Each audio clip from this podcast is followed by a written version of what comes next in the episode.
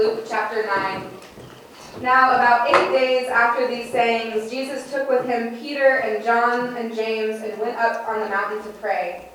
And while he was praying, the appearance of his face changed, and his clothes became dazzling white. Suddenly they saw two men, Moses and Elijah, talking to him.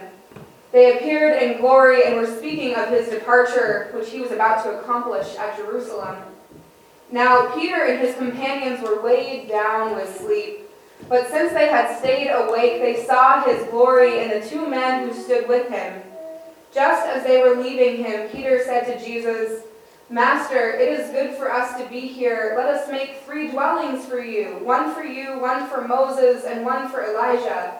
Not knowing what he said. While he was saying this, a cloud came and overshadowed them, and they were terrified as they entered the cloud. Then from the cloud came a voice that said, This is my son, my chosen. Listen to him. When the voice had spoken, Jesus was found alone, and they kept silent, and in those days told no one any of the things they had seen. The Gospel of the Lord. Praise to you, O Christ. You may be seated.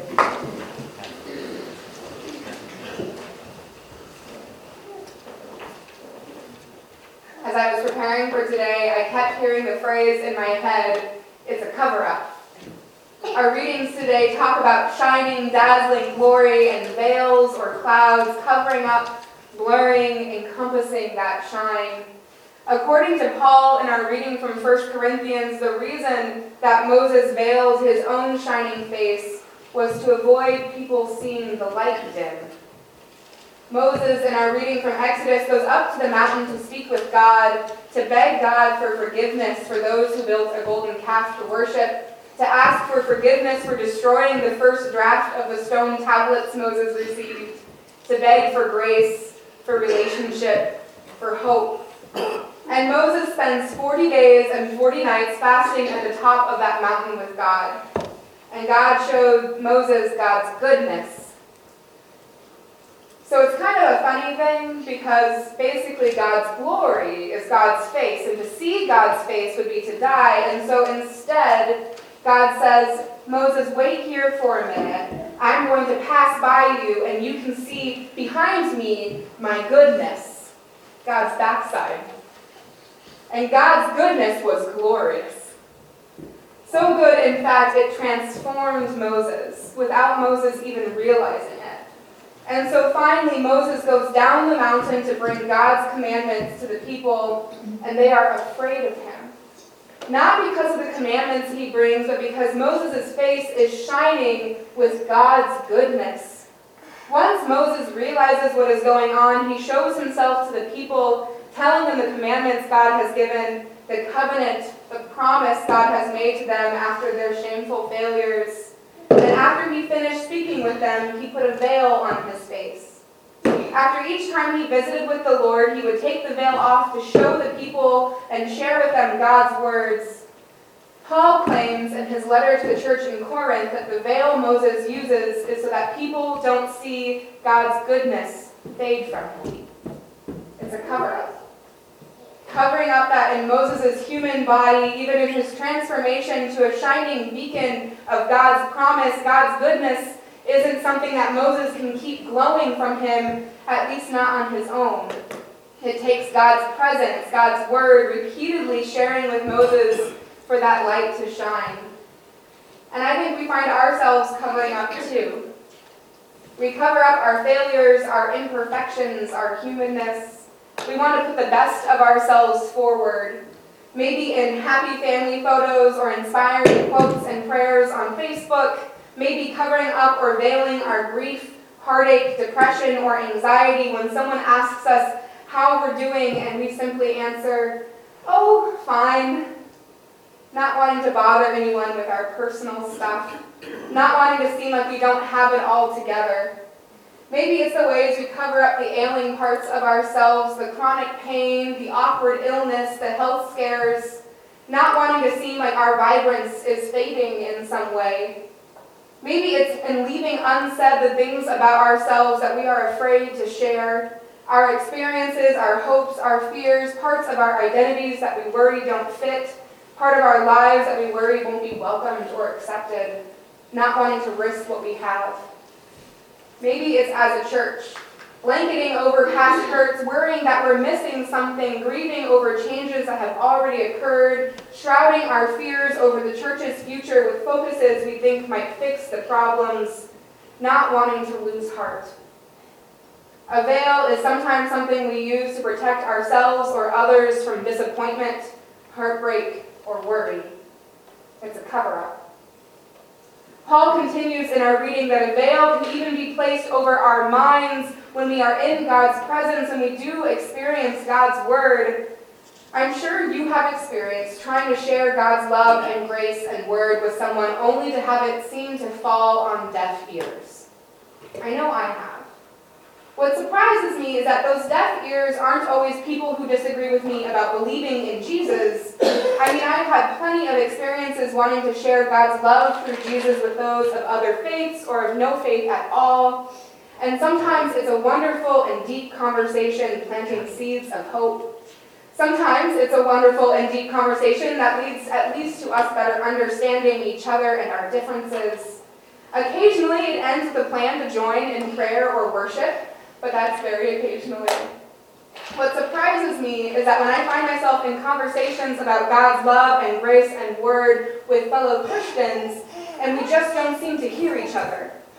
Maybe you've had that experience with a sibling in Christ who disagreed with you about something on faith or scripture or doctrine. Maybe it was something that seemed small, like what to do with the leftover communion bread. Maybe it was something that mattered to you a lot, like who should be welcomed in church or who should be allowed to pastor a church. Maybe it was where the candles should go in the sanctuary. Maybe it was how to care for other people and who deserves your time and energy and resources. Maybe you've had the experience of trying to share God's love and grace and word, and no matter how much scripture or doctrine or tradition you bring to the conversation to back you up, this member of your Christian family just seems unable to hear you like a veil covered over their minds. And maybe, like me, you've sometimes wondered, am I the one with the veil over my mind? How can I know? Paul says that when one turns to the Lord, the veil is removed. But even Peter and the disciples who witnessed Jesus dazzling white in a shining glory don't seem to get it.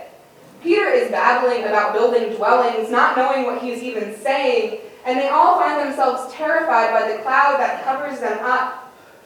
When God says, This is my son, my chosen, listen to him, the disciples keep silent and don't tell anyone any of the things they have seen. Have their minds been unveiled? They certainly turned towards Jesus, turned toward the Lord. Shortly before our reading from Luke, Peter proclaims that Jesus is the Messiah, and yet they don't know how to respond in seeing the glory of the Lord, they cover it up, at least for the time being. A veil is sometimes something we use to protect ourselves from our misunderstanding, our unreadiness, or our worry over being wrong.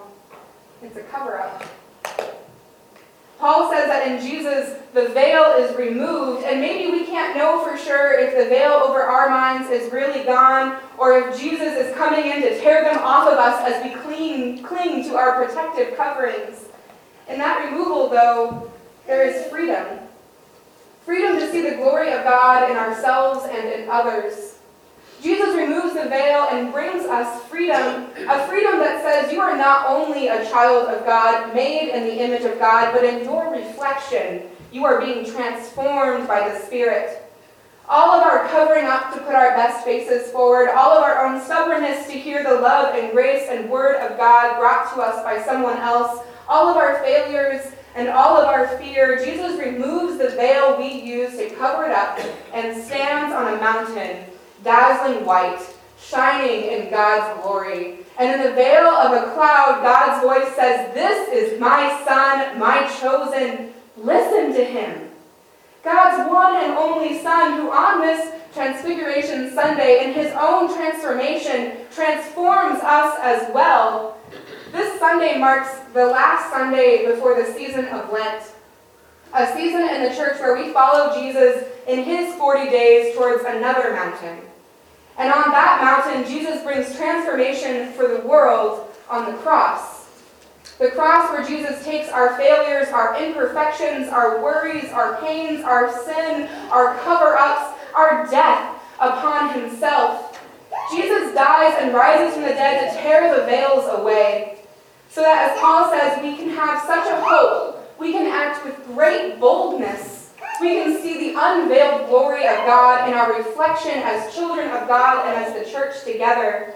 So that we can see the glory of God in others so, as we are engaged in this ministry together, as we try and fail to live into this freedom, into Jesus' command to love God and to love our neighbor, we do not lose heart. We do not cover it up.